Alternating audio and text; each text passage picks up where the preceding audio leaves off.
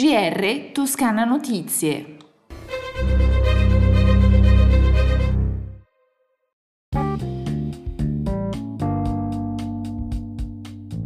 Buongiorno dalla redazione di Toscana Notizie, questo è il nostro GR. È verso il Mugello il primo viaggio commerciale del treno Blues. Il convoglio è partito da Campo di Marte per arrivare a Borgo San Lorenzo.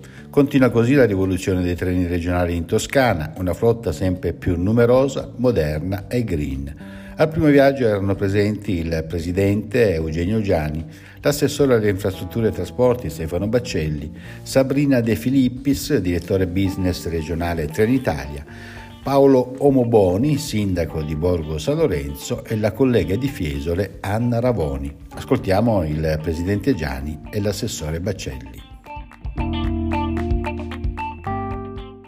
E il blues, ma soprattutto ibrido, che consente di uscire qui da Campomarte, laddove eh, naturalmente siamo su, une, su una delle linee importanti d'Italia con il sistema elettrificato, ma poi riesce eh, da un lato andare a gasolio laddove la, la, salita per salire su verso Pian di San Bartolo e eh, verso Vaglia incomincia a diventare ripida e poi magari a entrare nella stazione eh, ambientalmente sostenibile di Borgo San Lorenzo come dice sempre il sindaco Moboni con le batterie quindi una possibilità di usare i tre sistemi l'autosufficienza elettrica la dipendenza elettrica attraverso il pantografo dalla linea e il gasolio laddove lo necessita per forza di cose eh, la salita e le condizioni della linea. Eh, questo primo blues è un simbolo concreto, ma la notizia è che ne arriveranno 30 in questo anno e nel prossimo anno e allora davvero a regime noi ne abbiamo ordinati complessivamente 40 che è circa la metà della fornitura complessiva di Trenitalia in tutto il paese, davvero in particolare queste linee più sfortunate per eh, la struttura e quindi per i servizi finora ospitati avranno un netto miglioramento. È partito dall'auditorium di Santa Apollonia a Firenze il percorso di partecipazione sulla riorganizzazione dei servizi dei consultori, 152 al momento in Toscana. La legge regionale che li istituiva è del 1977, un modello a suo tempo altamente innovativo. L'intenzione ora della giunta regionale è di dare ulteriore impulso ed efficacia a questa attività che ben si legano all'architettura di una nuova sanità pubblica che avrà nei prossimi anni servizi diffusi sul territorio sempre più vicini al cittadino, potenziare dunque i consultori, valorizzarne il ruolo per la salute delle donne, dei bambini e delle famiglie, incidere sulla loro organizzazione, farli ancora meglio operare in rete ed aggiornarne le attività.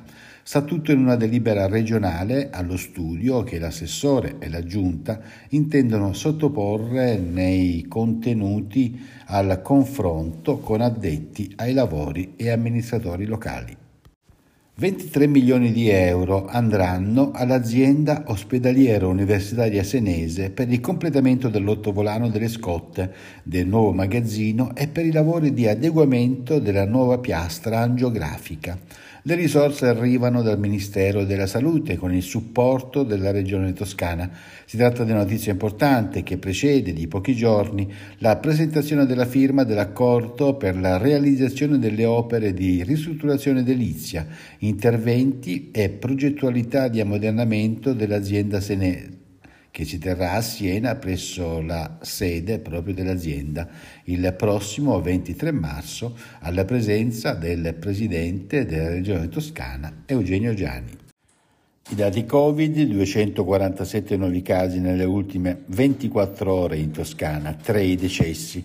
Al momento complessivamente risultano pertanto 7.978 positivi in tutta la regione di questi 150, 9 in meno rispetto a ieri, sono ricoverati in ospedale, mentre 7, 2 in meno, si trovano in terapia intensiva.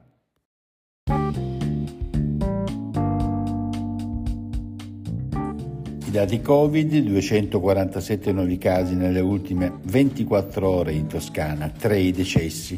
Al momento complessivamente risultano pertanto 7.978 positivi in tutta la regione. Di questi 150, 9 in meno rispetto a ieri, sono ricoverati in ospedale, mentre 7, 2 in meno, si trovano in terapia intensiva.